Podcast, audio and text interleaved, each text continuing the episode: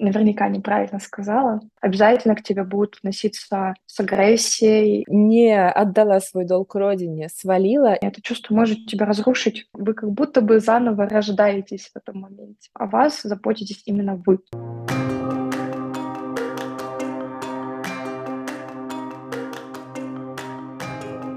И что дальше? Подкаст о психологии миграции для тех, кто переехал и столкнулся со сложностями адаптации. Я его создательница и ведущая Оля Зайцева, психолог и иммигрантка. Это последний выпуск первого сезона моего подкаста, и он будет в каком-то смысле резюмирующим. На протяжении 12 выпусков мы с моими гостями обсуждали разные сложности, с которыми сталкиваются мигранты. И красной линией через все выпуски проходили сложные и болезненные эмоции, с которыми точно так же приходится сталкиваться при переезде в другую страну. Так что в этом эпизоде мы с моей коллегой Татьей Малиновской решили поговорить непосредственно об этих эмоциях, о чувстве вины тех, кто уехал, и тех, кто остался, о стыде за себя и за свою страну, о страхах и о стереотипах. Поскольку это последний выпуск этого сезона, я буду рада, если вы напишите в чат-бот в Телеграм или мне в директ в Инстаграм, какие выпуски вам понравились больше всего и чего не хватило, какие темы вы бы хотели, чтобы я раскрыла во втором сезоне.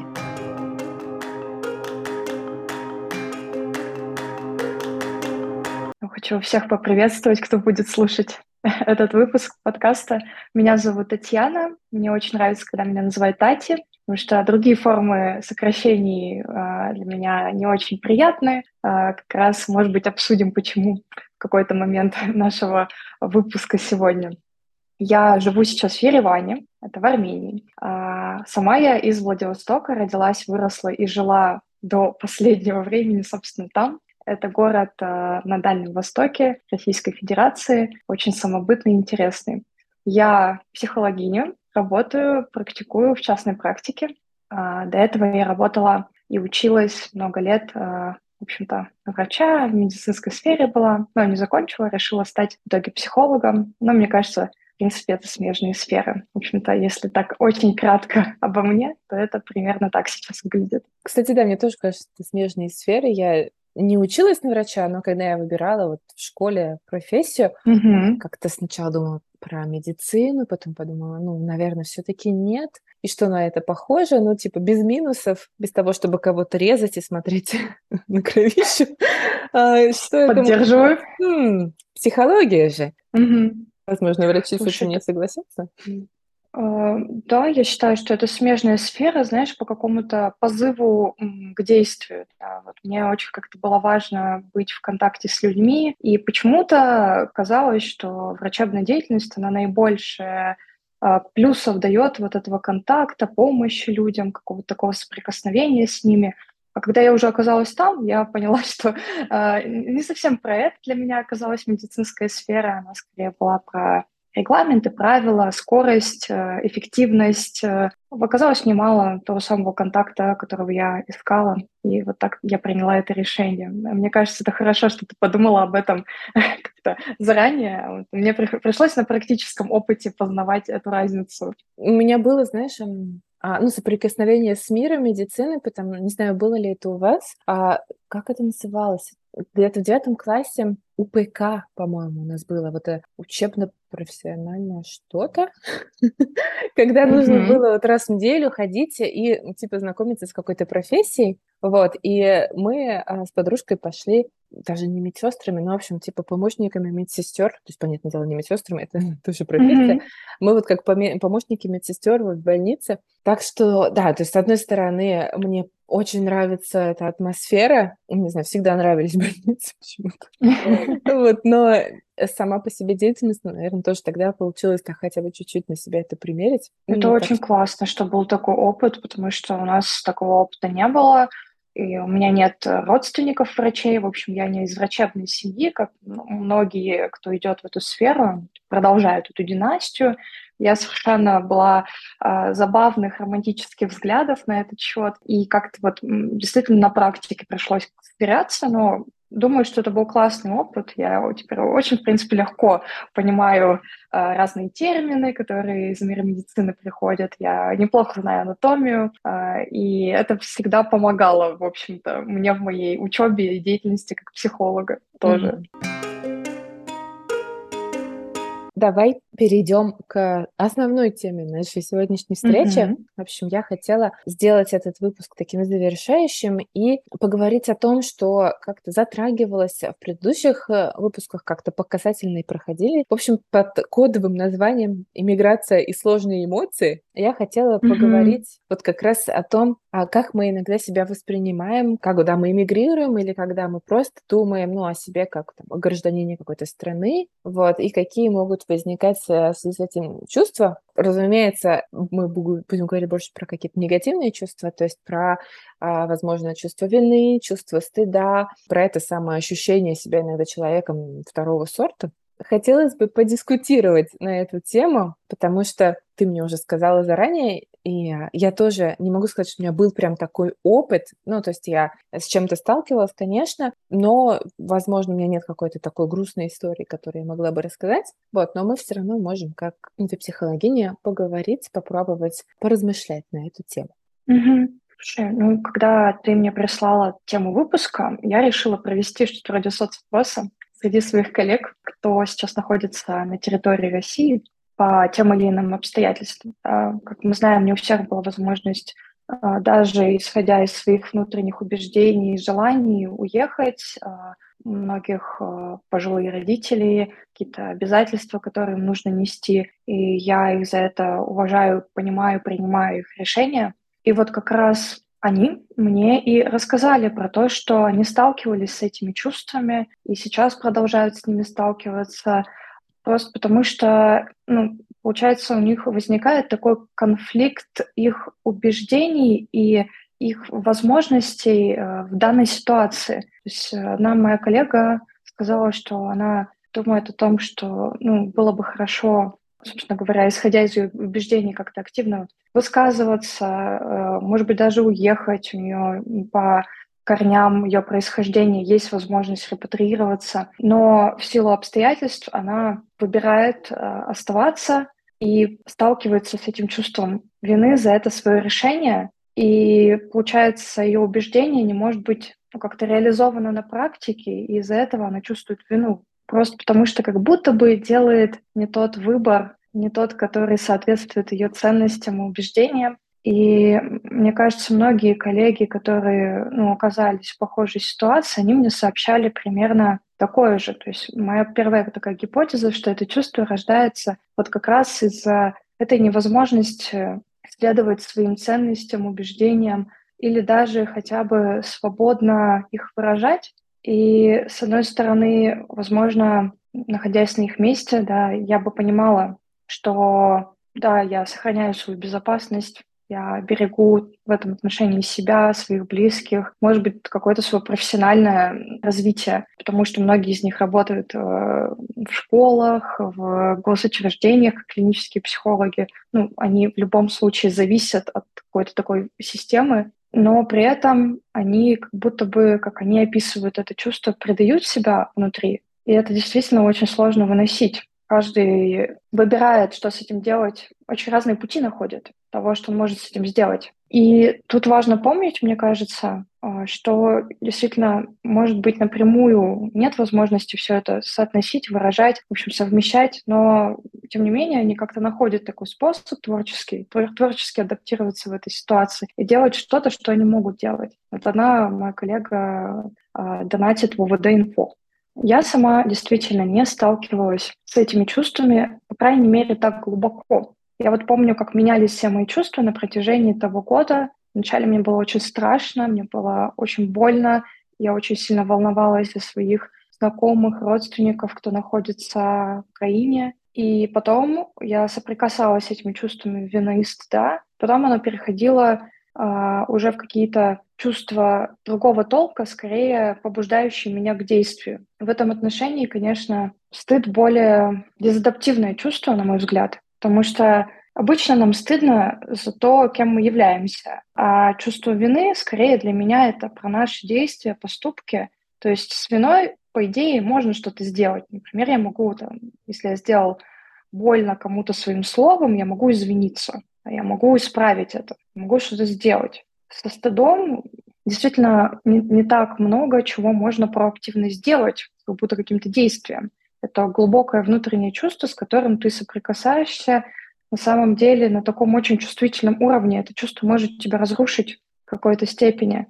И я была недавно на лекции небезызвестной Екатерины Шульман, и она сказала, что лучше испытывать вину, чем безнадежность. Я с ней в этом отношении согласна. Ну, действительно, вина, из этого чувства можно выходить во что-то. Если я в безнадежности, если я в каком-то глубоком стыде, мне, может быть, самой будет сложно с этим справиться. Поэтому действительно много сочувствия вызывает у меня человек, который никак не может выйти из этих чувств по тем или иным обстоятельствам своим, исходя из его ограничений. И это действительно очень больно.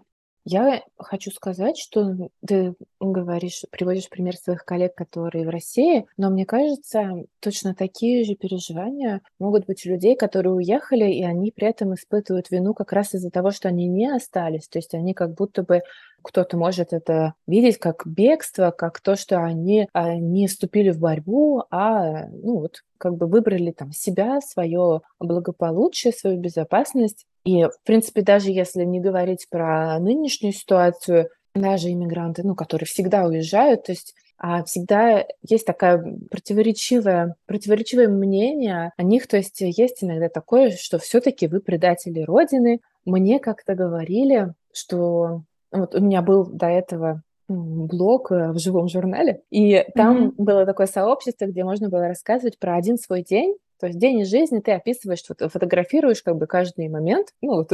Прямо Инстаграм сегодняшний, но вот тогда это было там. И я тогда переехала в Париж и пошла учиться, и я выложила один свой день студентки.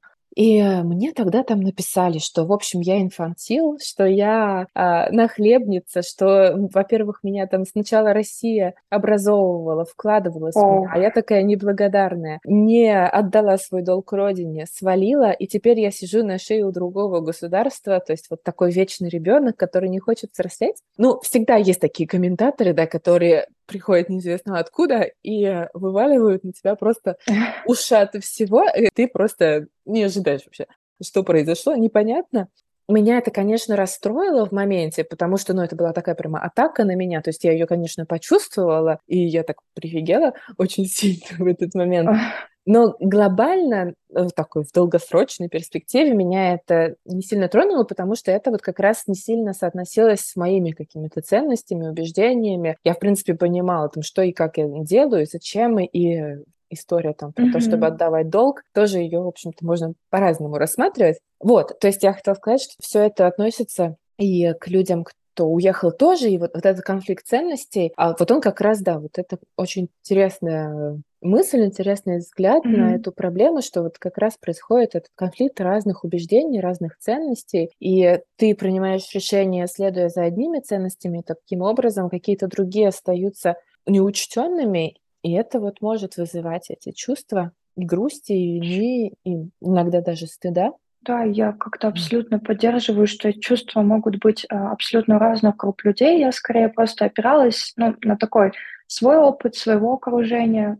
Я прекрасно понимаю, что и приняв решение абсолютно противоположное, можно столкнуться с этими чувствами. И соглашусь, что это тоже будет непросто. Когда я принимаю какое-то решение из двух противоположных, я теряю абсолютно второе решение на какой-то период времени уж точно. И эта потеря, в том числе, тоже может быть очень болезненной.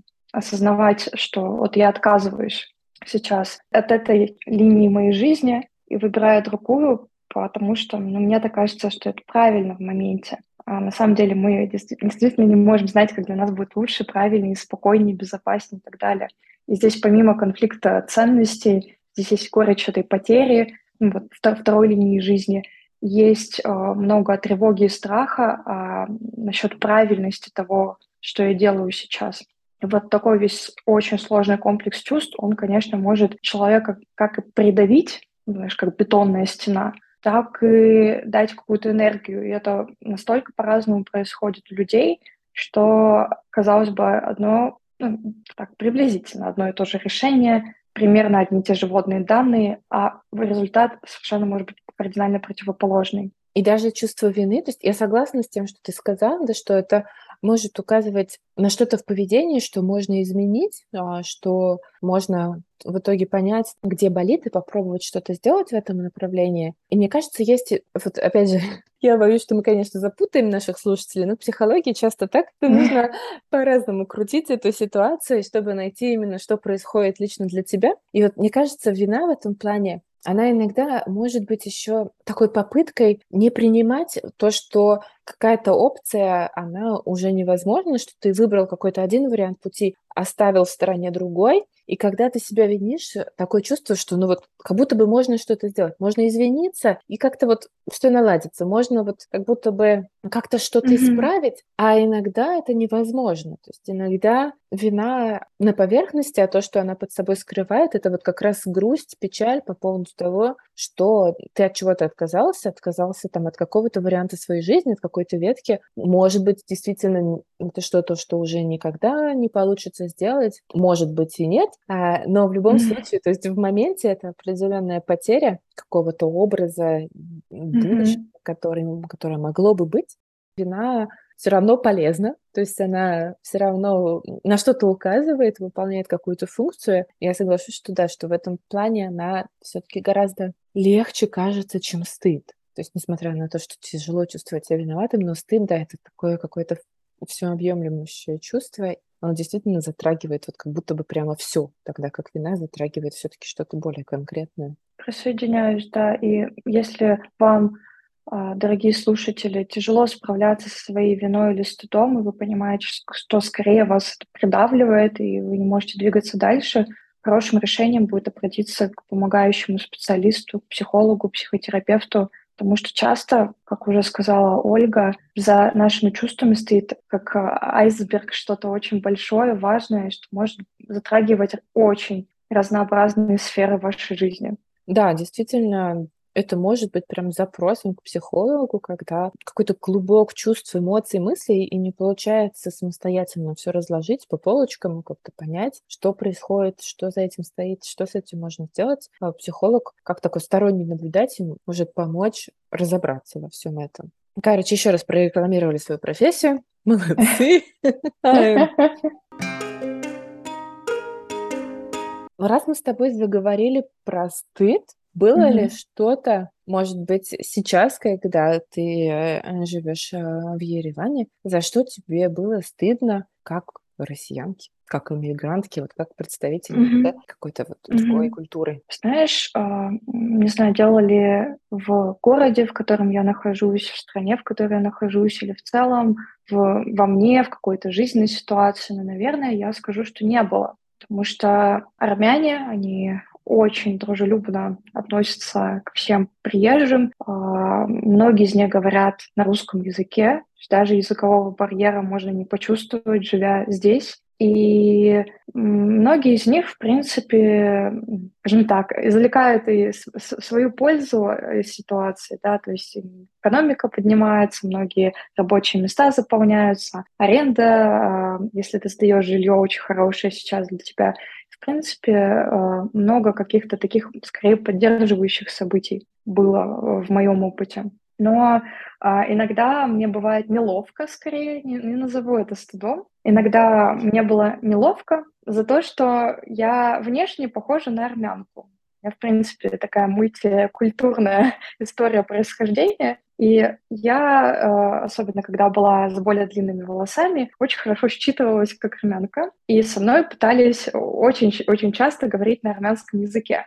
Причем так интенсивно и быстро, что я не могла ничего ответить, например, что я не понимаю, что сейчас происходит, что говорят мне и прочее. И были неловкие ситуации, когда человек мне минуту рассказывал, что очень интересно явно, а потом мне говорил, что я не понимаю, и ему приходилось еще раз повторять то же самое на русском, на английском. И мне было за это неловко, я себя чувствовала некомфортно, потому что вот создавалась такая ситуация. Скорее, мне кажется, это близкие чувства, потому что в этот момент у меня было ощущение, что, мне, знаешь, хотелось бы говорить с ними на их языке, проявлять таким образом уважение, но я не могу, потому что я знаю только самые основы, я не могу так свободно говорить, И при этом ко мне хорошо относятся, и мне хотелось отплатить тем же. И вот у меня было такое чувство, скорее, ограниченности своих возможностей, близкое к стыду, но не такое интенсивное. Вот. Стыд для меня все-таки более сильное чувство по такому насыщению, по накалу, по энергетике. Здесь я скорее испытывала неловкость, да, больше неловкости. Что-то похожее бывает у меня. Но тут такой твой опыт, к которому я не могу никак присоединиться, потому что моя внешность настолько славянская, меня всегда узнают просто. Вообще, можно даже не пытаться что-то скрыть, смысла вообще никакого нет. Специфическая ситуация от моего опыта. Но вот глобально она, мне кажется, близка к этому чувству, и мне кажется, что я достаточно часто сталкиваюсь с этим недопониманием, и поэтому это... ощущение, оно у меня достаточно острое, наверное, чуть ли не каждый день. Меня кто-то путает, и немного бывает из-за этого неловко, и действительно хотелось бы как-то проявлять больше уважения в этом отношении. Мне. Ну, я понимаю, и мне кажется, даже несмотря на то, что у нас нет как раз негативного опыта, все равно хорошо это проговорить, потому что это тоже разрушение некоторых стереотипов. По крайней мере, у некоторых людей все-таки есть такое мнение, что нас нигде не любят, что нас везде будут как-то осуждать, дискриминировать и осуждать. В общем, что будет какое-то негативное отношение, но это не всегда так. Согласна. Иногда при столкновении с реальностью опыт как раз-таки позитивный может быть. Я еще хотела добавить, наверное, в тему стыда и с какими разными ситуациями и чувствами можно сталкиваться, когда ты находишься в других странах. Мне кажется, это действительно имеет еще культурный контекст, культурно-исторический, потому что, насколько мне рассказывали те же коллеги, кто сейчас проживает в Грузии, у них больше как бы ограничений по тому, как они могут проявляться. И это понятно, потому что, ну, собственно говоря, есть историческая ситуация, которая создает это напряжение. А здесь же, наверное, Россия один из ближайших союзников Армении, и в экономическом плане, в других культурно-исторических планах. И, наверное, армяне в целом, я уверена, что грузины тоже многие, но вот в Армении не было такого контекста, который есть в Грузии. И, соответственно, армяне, в принципе, положительно настроены изначально, готовы с тобой говорить на русском, если они знают русский язык. Вот. И, наверное, у меня много благодарности к такому приему. Я знаю, что в других странах СНГ достаточно тепло принимали людей, особенно когда началась мобилизация, и это действительно очень поддерживает, помогает тебе выйти из этого стереотипа, что обязательно к тебе будут относиться с агрессией или негативно. Многие, мне кажется, убедились в этом на личном опыте, когда уезжали после мобилизации. Да, у меня тоже был такой опыт. Я сначала уехала в Эстонию, но, опять же, уже давно.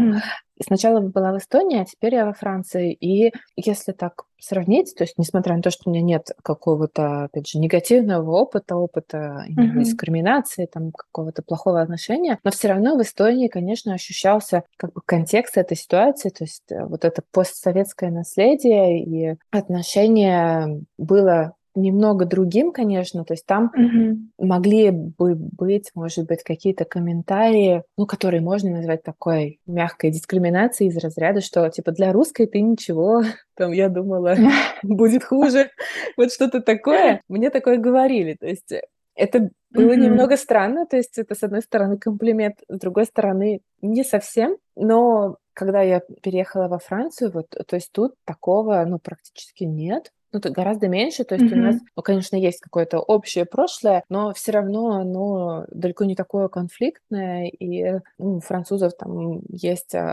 проблемы более серьезные с другими там ближайшими соседями, опять же, ну, в общем, свои какие-то исторические терки, и поэтому во Франции еще более комфортно, чем в Эстонии, то есть в принципе, чем дальше уезжаешь, тем, наверное, легче. В каких-то странах даже, мне кажется, вообще про Россию знают, ну, очень мало. То есть там, в принципе, нет никаких ожиданий. Да, и это хорошая ремарка такая, можно даже ее превратить в лайфхак в своем роде, что если вы думаете о том, что будете куда-то уезжать, учитывайте вот такой вот культурно-исторический контекст, узнавайте, даже если вы не знаете что-то, это не стыдно не знать чего-то, узнавайте какие-то такие нюансы, ну не нюансы, наверное, очень важные на самом-то деле вещи, если вы планируете куда-то уезжать. Действительно, так как история нашей страны и разных ее формаций достаточно насыщенная, с кем-то она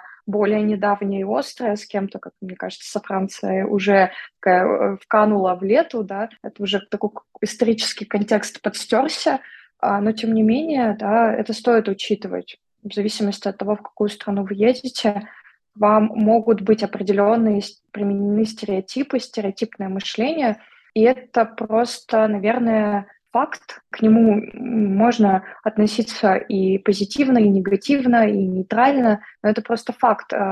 Будут определенные мысли, определенные ожидания к вам, если вы едете в страну постсоветского пространства. Это определенно будет, потому что не такой уж и давний этот исторический контекст. А если вы едете в страну, с кем у Российской Федерации были какие-то недавние конфликты, то тем более о вас будет какое-то мнение. Не конкретно о вас, а, собственно говоря, скорее больше о вашей стране, откуда вы приехали. К сожалению, это так, и от этого никуда не уйти. Стереотипное мышление — это мышление, которое свойственно нам всем в той или иной мере. И у нас у всех есть друг к другу определенные какие-то ожидания. Я думаю, что вы можете провести такой небольшой эксперимент, выйти на улицу, встретить первого попавшегося человека и начать о нем фантазировать что-то. Идет мужчина в длинном пальто и в шляпе. Какой-то представительный статный, наверное, он зарабатывает много денег, наверное, он имеет какую-то интеллектуальную профессию, носит очки, наверное, много читает и думает, и так далее, и так далее. Все мы любим использовать более готовые мыслительные шаблоны, просто потому что наш мозг отчасти ленивый и не любит лишний раз тратить энергию. Я думаю, что если вы послушаете любого нейробиолога, он вам скажет, что мозг вообще любит легкие решения. И в этом отношении мы все подвержены ошибкам мышления. Ну, лучше их называть когнитивными искажениями, потому что ошибка — это, наверное, то, что мы делаем больше сознательно, а здесь все происходит очень быстро, автоматически, и мы все сталкиваемся с этим когнитивными искажениями и в том числе стереотипным мышлением. Главное самому понимать, что да, могут быть стереотипы, но от вас будет зависеть, какие отношения у вас будут складываться с теми или иными представителями разных стран, национальностей, народностей и так далее. Потому что я уверена, что вот твой опыт, да, показывает, что даже говорили: о, ты, в принципе, хороший собеседник, твой как-то приятно общаться, да. То есть как-то удавалось преодолевать этот, ну, стереотип в общении с людьми. Да, действительно, это частично стереотипы, и частично это неплохо, потому что, вот опять же, если бы мы анализировали там каждого человека, это бы занимало очень много времени, а так, вот когда мы видим представительного мужчину в шляпе,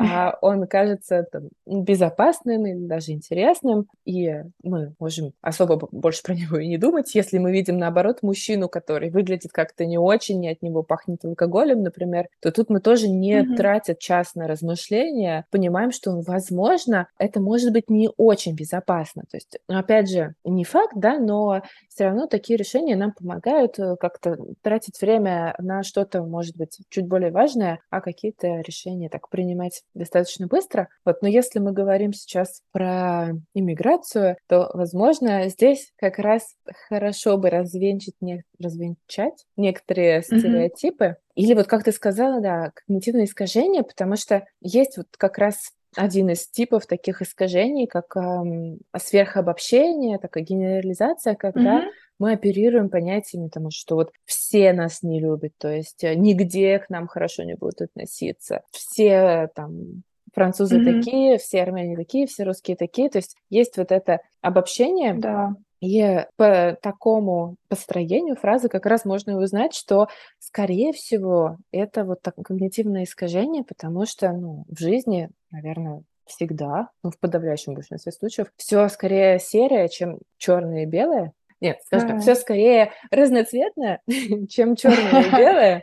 Согласна с тобой. Вот так можно отследить что-то. Знаешь, я бы еще сюда добавила, какое второе когнитивное искажение часто действует вот в этом рассуждении. Это некая склонность зацикливать все события на себя. Ну, из серии «Я вот сейчас приеду во Францию», и все французы узнают, что я русская там, или россиянка из России, и вот они будут думать, что я такая-то, такая-то, такая-то, и будут ко мне плохо относиться. Но по большому счету всем французам на меня пофиг. Вот пофиг, у них есть своя жизнь, у них есть свои ежедневные проблемы, у них там в личной жизни что-то происходит, в их политике что-то происходит. Они заняты своей жизнью, и каждый из нас, по большому счету, занят своей жизнью. Мне кажется, это тоже как-то полезно лайфхаком себе взять, что, по большому счету, до тех пор, пока вы не начинаете взаимодействовать с конкретным человеком по тем или иным вопросам, у него практически нет мысли о вас как о личности, которая живет рядом с ним где-то. Действительно, да. И опять же, возможно, у кого-то есть какое-то представление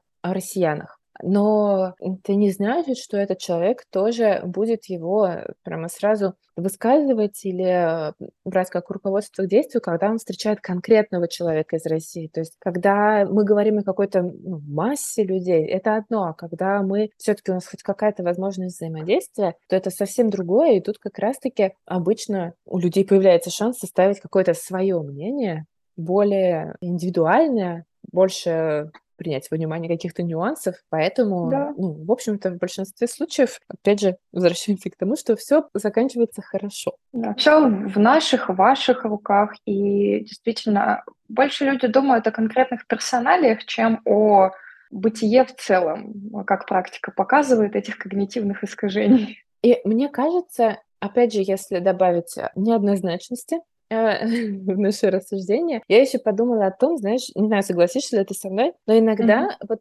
это мнение о том, что нас там нигде не ждут, нас никто не любит, и все будет плохо, если я уеду, это может быть когнитивным искажением, но это может быть еще и такой защитой психики. Иногда бывает так, мне кажется, что психика совершает такой кульбит, слово, я не очень часто использую в жизни, как можно это по-другому сказать, в общем, как-то она все переворачивает, потому что иногда бывает так, живет кто-то, допустим, в глубинке, зарабатывает не очень много, а особо не было никогда возможности там выучить иностранный язык, как-то руки не доходили, и то есть человек понимает, что он, скорее всего, никуда особо не поедет, особо там, каких-то путешествий у него в жизни будет не очень много, по крайней мере, это, будет там сложнее, чем не знаю, когда ты живешь в Москве, у тебя московская зарплата, у тебя аэропорты буквально, там можно на выходные куда-то слетать. А если ты живешь... я, например, из Ульяновска. У нас, конечно, был аэропорт в городе, но все равно вылетов из него было не так много. То есть там он летал в Турцию, в Египет. Но когда ты хочешь лететь в Европу или куда-то там еще на какие-то менее популярные направления, это, скорее всего, надо было ехать там в Москву или в Питер, или хотя бы в соседнюю Казань. То есть это добавляет уже времени, это добавляет денег. В общем, это добавляет сложности, и поэтому иногда ты понимаешь, что это, в общем, дорого, долго, и как-то шансов, в общем, как-то не очень много. Но я говорю шансов, то есть мне не хочется сказать, что даже здесь какое-то влияние судьбы, таких сил, но объективно это нет возможности. Да, понимаю. И тогда в такой момент, так обидно это осознавать, и кажется мне, что сказать, что на самом деле это не я не хочу туда ехать, это не я не могу поехать, это на самом деле просто там и так плохо, там меня будут обижать, там меня никто не ждет, там вообще все плохие, и от этого как-то полегче становится, то есть иногда это может быть такой защитой от таких негативных мыслей тоже. Слушай, да, я тот самый человек. Ты так описываешь. Я, опять же, повторюсь, что я не самого, наверное, микроскопического города Российской Федерации. Я из Владивостока. Это сейчас, на данный момент, это столица края. Но, тем не менее, сравнивая с Москвой и Санкт-Петербургом и с расстоянием, которое нужно преодолевать, чтобы куда-либо поехать, кроме Китая, это действительно было и очень дорого, и очень проблемно, и на те деньги, которые я получала, это было нереально. То есть я должна была несколько своих зарплат потратить на один билет только. И в моей жизни была ситуация, когда у меня была возможность поехать на стажировку в Японию. Но я понимала, что мне платят только перелет. То есть проживание, траты мне никто не оплатит, и, соответственно, нужно тратить свои деньги. У меня не было этих денег. И на тот момент я себе объяснила свой отказ ехать туда, как раз тем, что, ну, зачем мне ехать в Японию, я не собираюсь в Японии работать, я не собираюсь вообще как-то связывать свою жизнь с Японией, хотя я очень любила аниме на тот момент, прям смотрела запойно, и вот культурно была как-то расположена к этой стране. Но вот из-за действительно того, что у меня не было возможности, и мне пришлось отказаться, причем это было неловко и стыдно еще говорить, что у меня нет денег тем, кто организует эти поездки. И много эмоций было трудных. Я понимаю, о чем ты говоришь. Мы, да, скорее говорили о таком верхнем пласте, когда рассматриваешь заключение чисто в вакууме, да, но вот если мы перекладываем на каждый индивидуальный опыт, то может быть столько разных ситуаций, столько разных эмоций, с которыми мы сталкиваемся. И да, иногда проще сказать, да, там ничего особенного нет, там я не смогу закрепиться, озвучить все свои страхи или все стереотипы, которые у тебя есть в сознании по поводу страны или отношения к тебе как представителю другой страны, или сказать заранее, что действительно у меня нет там шансов. Да? Это проще бывает. Просто ну, вот как-то уложить это в своей душе, в своей голове. И я вот переживала такой опыт. Хотя сейчас я понимаю, что здесь больше было моего страха, чем реального отсутствия возможностей.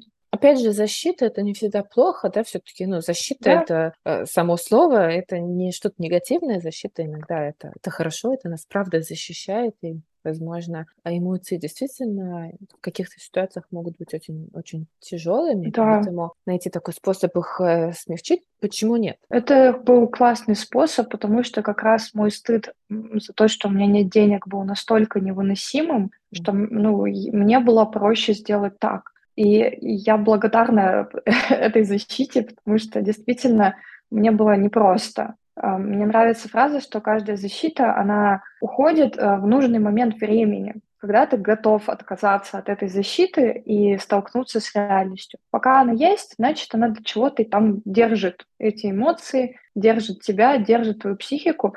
Но психика хочет, чтобы ты сохранился, чтобы с тобой было все в порядке, чтобы ты продолжал жить и функционировать. И поэтому она нас спасает вот такими, казалось бы, если со стороны, я думаю, кто-то нас слушает и думает, ой, да, что за вообще какие-то рассуждения, это очень странно, это же так наивно или там глупо. В общем, сюда можно поставить любое мнение человеческое, но проживается это все внутри совсем по-другому.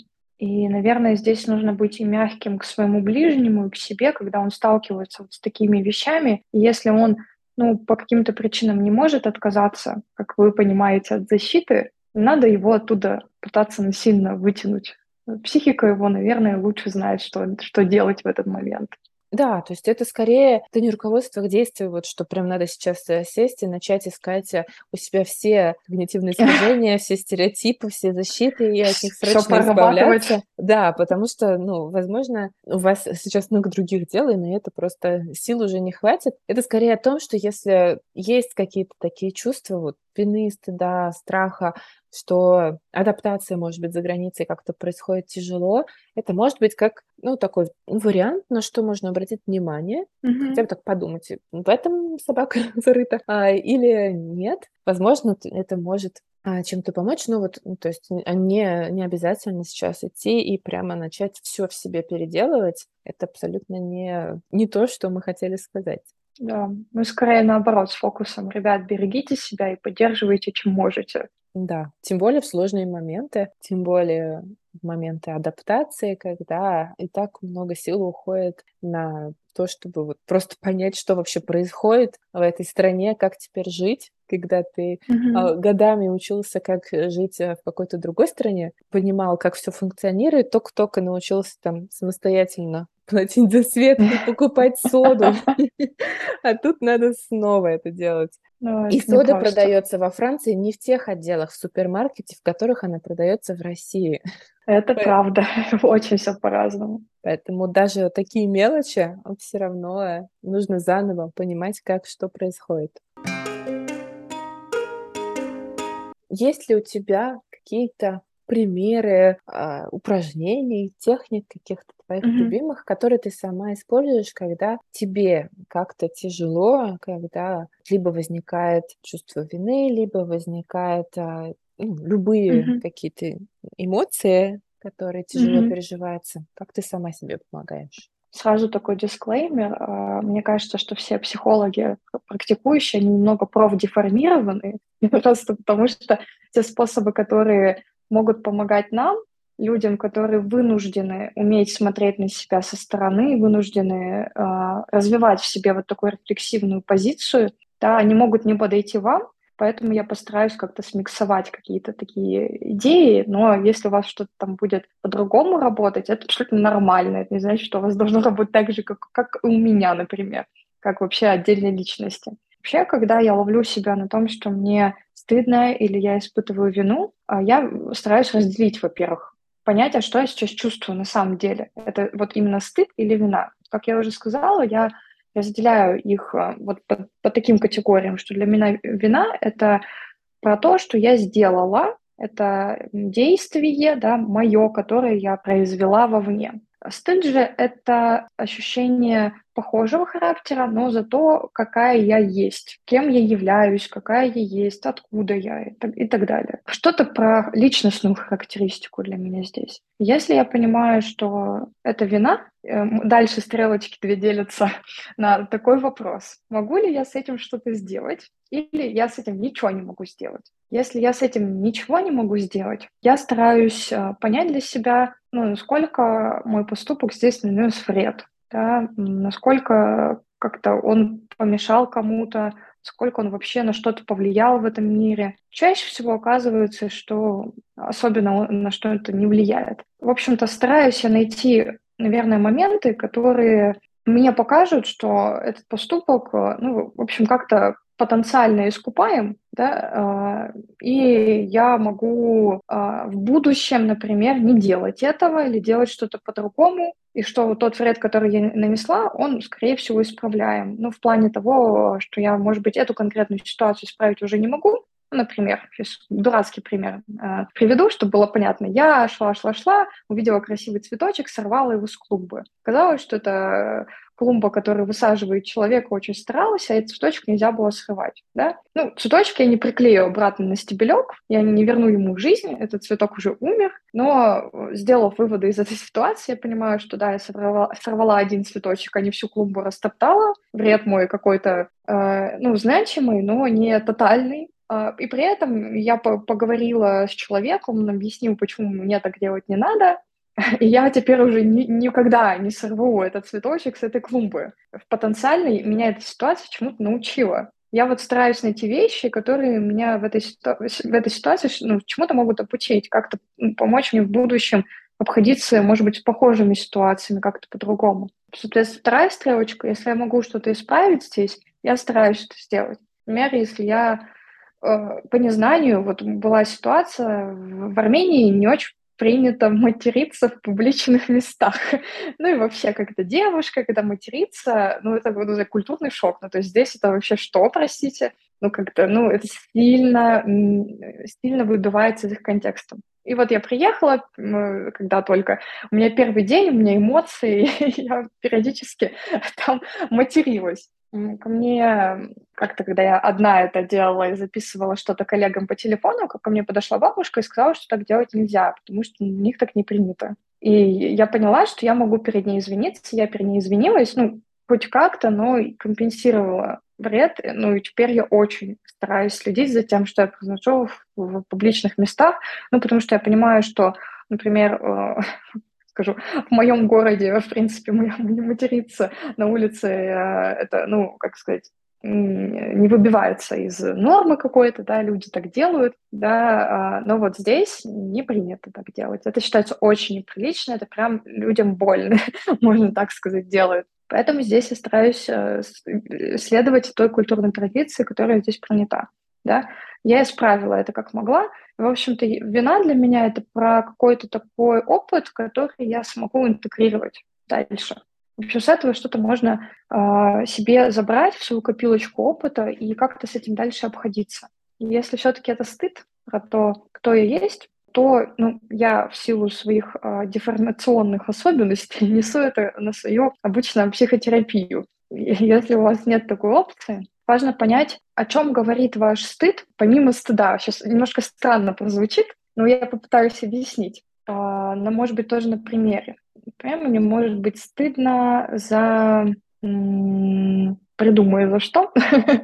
Например, за то, что я картавлю. Например, это мое свойство, это особенность моего организма, которую я не смогла исправить и сейчас уже не хочу исправлять. Но мне может быть стыдно на записи подкаста, что вы слушаете мой голос, и, возможно, это как-то на вас влияет. И мне стыдно за то, какая я есть, что я такая картавая. Что для меня этот стыд может говорить, помимо самого факта, что я картавая, да, например? Это может говорить про какую-то мою болезненную историю в прошлом, которая она для меня до сих пор актуальна. Это может говорить о том, что для меня ценно. Например, мне ценно ясно выражать мои мысли, уметь ясно выражать мои мысли. Это может говорить о том, что я бы хотела сделать для себя в будущем. Например, попробовать пойти на курсы ораторского мастерства, чтобы как-то поддержать себя в этом. В общем, ваш стыд, он гораздо обычно больше, чем сам факт того события, за которое вы стыдитесь, или того факта, за который вы стыдитесь. Я предпочитаю здесь, если все-таки это не уходить в сторону психотерапии, искать, о какой вашей ценности, о каком вашем важном убеждении говорит ваш стыд. Например, для меня действительно очень важно уметь доносить ясно и четко свои мысли до собеседника. Просто ценно само по себе, без каких-либо оговорок. И действительно я могу сталкиваться с тем, что я не могу четко и ясно изъясняться и чувствовать за это стыд в силу своих особенностей. Наверное, здесь я бы призвала вас попробовать найти, о какой ценности говорит ваш стыд, о каком убеждении вашем важном для вас говорит ваш стыд.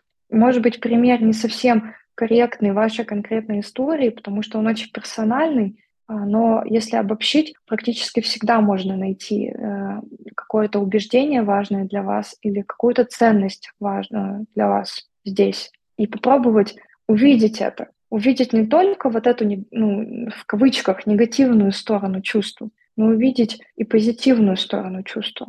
Такие мои рекомендации здесь. Наверное, я бы единственное дополнила, это какой-то такой общей рекомендации, да, касающейся того, как справляться с тем, когда что-то у вас не получается, в случае того, что если вы переехали в другую страну, вы действительно сталкиваетесь с огромным пластом нового опыта. И мне очень важно сказать, что это нормально быть абсолютно дезориентированным, абсолютно не понимающим, что происходит. Особенно если в стране еще не говорят ни на одном языке, который вы знаете. Это еще дополняет этот стресс, который с вами происходит. Сейчас в период адаптации у вас огромный стресс, у вас огромная дезориентация. Вы представляете, вы как будто бы заново рождаетесь в этом моменте. Это правда, потому что действительно мы как дети учимся жить в новой реальности, в новом мире. И в эти моменты, когда вы рождаетесь в этой новой реальности, причем мне кажется, что даже и не важно, уезжаете ли вы куда-то, или уехали вы куда-то, или вы остаетесь в России, например, но у вас меняется реальность очень значительно. Сейчас она очень сильно отличается от того, что было пару лет назад. Помните, что вы как будто заново рождаетесь в этой новой реальности, и вам заново приходится ее осваивать. Новые правила игры, скажем так. Поэтому, если у вас есть возможность, пожалуйста, будьте к себе максимально бережными. Если у вас есть эта возможность осознанно контролировать количество ругательств, которые вы произносите в своей голове в свою сторону, пожалуйста, старайтесь их уменьшать. У меня единственный лозунг, который я хочу вам оставить напоследок, это «бережно к себе». Что сейчас, может быть, прозвучит жестко, но о вас заботитесь именно вы. У вас есть вы, и вы заботитесь о себе. Многие переехали без семьи сейчас. Действительно, они сами по себе.